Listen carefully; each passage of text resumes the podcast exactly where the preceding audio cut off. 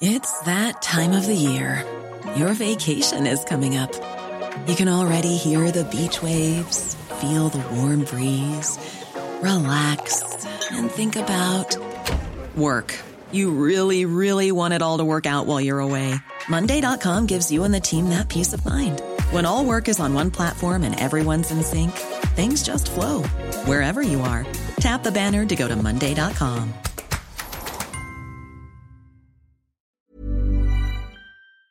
Hi, I'm Lawrence Dallaglio, host of the Evening Standard Rugby Podcast, brought to you in partnership with QBE Business Insurance. The show is available to listen to now and right up to the end of the season when the winners of the Champions Cup will be crowned at Tottenham Hotspur Stadium and the fight for the Premiership title will be decided at Twickenham. QBE is one of the world's leading insurers and they will help your business build resilience through risk management and insurance solutions. Subscribe and download now wherever you get your podcasts. Thanks for listening. ES Audio. From the Evening Standard in London, I'm John Weeks, and this is The Leader. Come to London and take a look at the property portfolio of your dreams. Looking to rent? Good news! Rental prices have only gone up by a meagre £559 a month in the past four years. But remember, competition is stiff with more than 200 inquiries for our third floor terrace in Kensington, a completely astroturf balcony for the bargain price of just £50,000, you'll have to be quick. Or if you're looking to buy, check out our 3 metre wide house on a former garage plot in Newham, now on sale for just 400k. Okay, the sentiment is false, but the stats and properties themselves are real. Almost two thirds of London renters believe they don't earn enough to be able to save for a deposit to buy a home, and they're not wrong. A London home now costs £526,000 on average, 14.4 times typical earnings across the capital. The average first time buyer home costs £425,000 in London. The average deposit, £144,500. As London's housing crisis seemingly continues to get worse and worse, in an Evening Standard exclusive, the PM Rishi Sunak has revealed his proposal to fix the situation. He's blamed the capital's mayor, Sadiq Khan, for the sky high property prices and is setting up a review of the London plan to build more homes in the capital. So, what exactly does his plan entail? And is the mayor really to blame for the housing situation facing millions of Londoners? Our political editor, Nicholas Cecil, has been pouring through the details.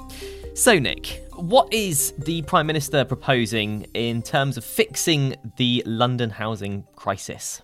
Well, what's interesting this morning is really that the Prime Minister is getting involved in the first place, really. He's saying that the Mayor of London, Sadiq Khan, is failing to build enough homes in the capital. So, in his words, he is stepping in to boost house building in the capital. This has um, been not fleshed out in, in, a huge amount of detail. So, one thing he's announced is that there's going to be a review of the London plan, which is kind of the, the long term plan for the capital, to try and find more sites to, to build homes. He's announced some extra cash, 200 million pounds or so. 150 million of that will go directly to the boroughs, bypassing City Hall. But 200 million pounds isn't really going to fix the capital housing crisis. So, what's more interesting is really the fact that the Prime Minister wants to get involved. And I understand he's blamed Mayor Sadiq Khan for the sky high prices for property in London. How exactly has he done that? How has he held the mayor responsible for that? Well, he, he just says that there's not enough homes being built and it's a supply and demand problem. If you don't build enough homes, if there are not enough homes for people to buy, the, the prices go up. The mayor has responded very angrily to Mr. Sunak's uh, attack on his house building record. He's branded it a pathetic gesture politics by the Tories, which he says is to distract from their failures on the mortgages, which obviously lots and lots of Londoners are seeing their mortgages bills rise very sharply because interest rates are going up. There are calls for more focus on family homes as opposed to flats. Will Rishi's proposals deliver those homes? Well, at this stage, it's really not clear because what Mr. Sunak has announced this morning, there's not a lot of detail there. They've identified one possible area where they might be able to build more houses. They're saying that there are too many single story warehouses being built uh, near tube stations where flats or houses could be built instead. They're also relaxing the rules on the use of a billion pounds of money for affordable housing. So, this in future will be able to be used to regenerate old social housing estates. So, there's a, a bit of action we can see here, but um, it, it's not a fully fleshed out plan by any sense at all. And I was going to ask you what the key elements of this plan are, but by the sounds of it, there aren't any, and it's very much in its early stages. It's very early stages, and the Prime Minister announced a review this morning, and um, this appeared to be news to City Hall. So, any review to be done comprehensively and to be successful would need the engagement of City Hall basically to make it work. So um, the initial response has been quite angry, as I say, from um, from Mr. Khan.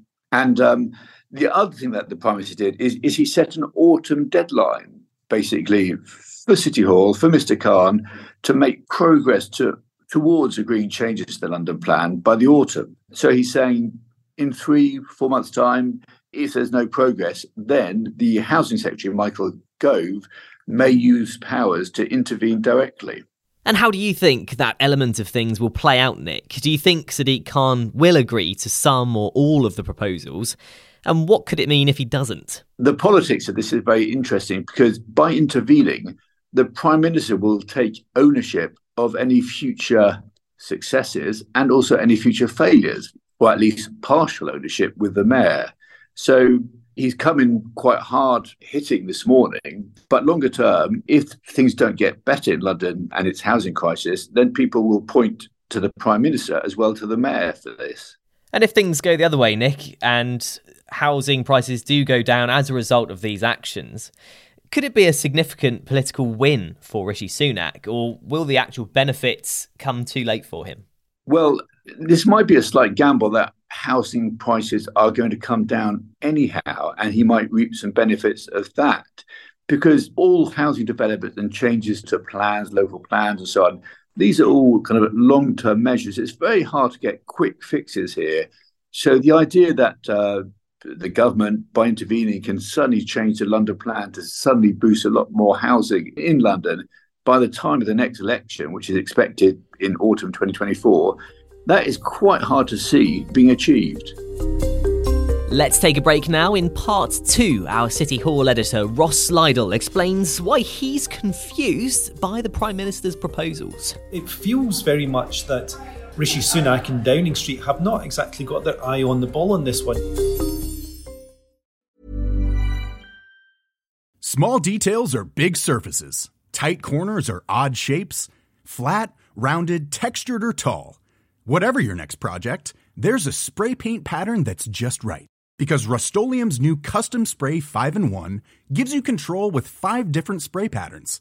So you can tackle nooks, crannies, edges, and curves without worrying about drips, runs, uneven coverage, or anything else. Custom Spray 5 and 1. Only from Rust Hi, I'm Lawrence Dallaglio, host of the Evening Standard Rugby Podcast, brought to you in partnership with QBE Business Insurance. The show is available to listen to now and right up to the end of the season when the winners of the Champions Cup will be crowned at Tottenham Hotspur Stadium and the fight for the Premiership title will be decided at Twickenham. QBE is one of the world's leading insurers and they will help your business build resilience through risk management and insurance solutions. Subscribe and download now wherever you get your podcasts. Thanks for listening. Joining me now is our City Hall editor, Ross Lydall. So, Ross, I understand City Hall was hit back at the Prime Minister's criticism over housing numbers with some pretty strong stats. What has their response been? Well, City Hall is not best pleased, I think it's fair to say. Uh, on Monday this week, we had Michael Gove saying something similar and now, today, we have the Prime Minister, Rishi Sunak, essentially looking to add to uh, Mr. Gove's, if you like, kick up the backside with a, a, rather firm slap around the chops in terms of this uh, sort of political attack on Sadiq Khan. The issue, though, is that essentially the numbers have been pretty good for Sadiq. In the most recent year, uh, more than 25,000 affordable homes were started in London. And over the period between sort of 2015 and 16 and March this year, Sadiq did actually manage to hit the government target of starting 116,000 affordable homes in London, although he had to do that with counting about 7,000 that were started when Boris Johnson was mayor. It's worth saying, though, that that does not break the rules. It's maybe a little bit embarrassing that Boris houses are in Sadiq's total, but he's not done anything wrong there. And one criticism of Sadiq is that so far he's focused on flats over family homes. Is that true? And if so, does he have plans to boost properties actually suitable for families? Well, it's certainly true in a visual sense. You know, where I live in East London, pretty much both Walthamstow Central and Blackhorse Road have become dominated by high rise apartments. Uh, several are in the sort of early stages or the final stages of completion at Walthamstow Central Station. Uh, there's a t- tower block there that looks about 30 stories high, and more are planned Blackhorse Road station, if you were to come out of the tube station there and walk across the road, you would see hundreds of new homes there, but again in massive sort of developments of uh, flats and apartments rather than your sort of traditional two up, two down uh, Victorian terrace council house, if you like.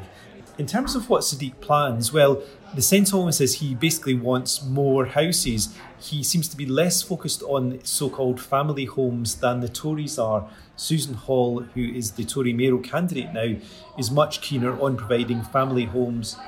She says even if they've got their own front door and just a postage stamp size garden, that is better than requiring a family to live, you know, 100 feet or 200 feet in the sky. And the government has suggested as well that more flats and houses could be built on sites close to tube stations. Is there any reason why that's not been happening so far? And is that a good idea? Well, here I'm rather puzzled by what the government is saying because plenty of flats are being built on tube station sites and tube station car parks. And one of the reasons why they might not be as many as could be built is because of the government actually intervening to block some of the planning applications. TFL is trying to build more homes on tube station car parks. The reality is that uh, TFL has been working for some years now to use brownfield sites or sites near tube stations, car parks, other areas of land, other pockets of land to uh, essentially create a sort of development wing. It has a target of building 20,000 homes, I believe, by the end of the decade. So it feels very much that Rishi Sunak and Downing Street have not exactly got their eye on the ball on this one. You know, having sat through many City Hall meetings and many TFL meetings, you realise how hard it is to build homes. But this has been something that's been happening under numerous commissioners at TFL. I think there's no doubt that London needs more homes, but actually the numbers have been heading in the right direction. You know, if you look back when Sadiq was first elected in 2016, that year just under 5,000 affordable homes were started in London, and this has gone up sort of year after year.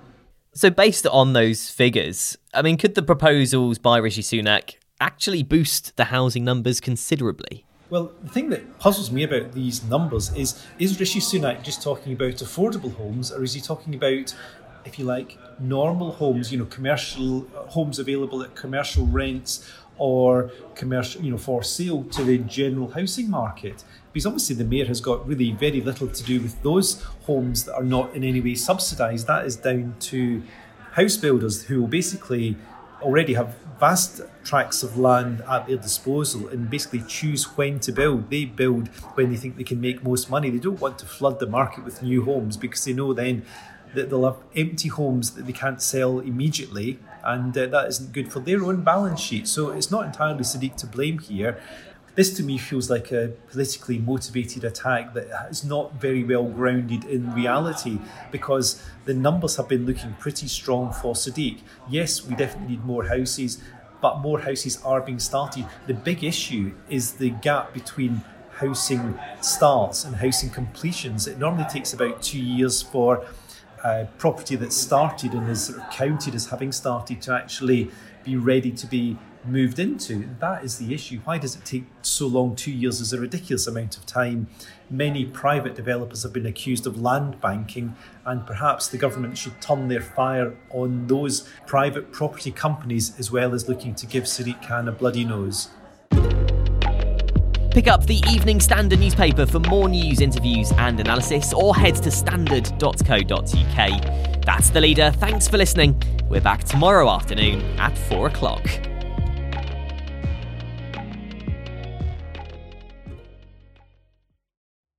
Hi, I'm Lawrence Dallaglio, host of the Evening Standard Rugby Podcast, brought to you in partnership with QBE Business Insurance. The show is available to listen to now and right up to the end of the season when the winners of the Champions Cup will be crowned at Tottenham Hotspur Stadium and the fight for the Premiership title will be decided at Twickenham. QBE is one of the world's leading insurers and they will help your business build resilience through risk management and insurance solutions.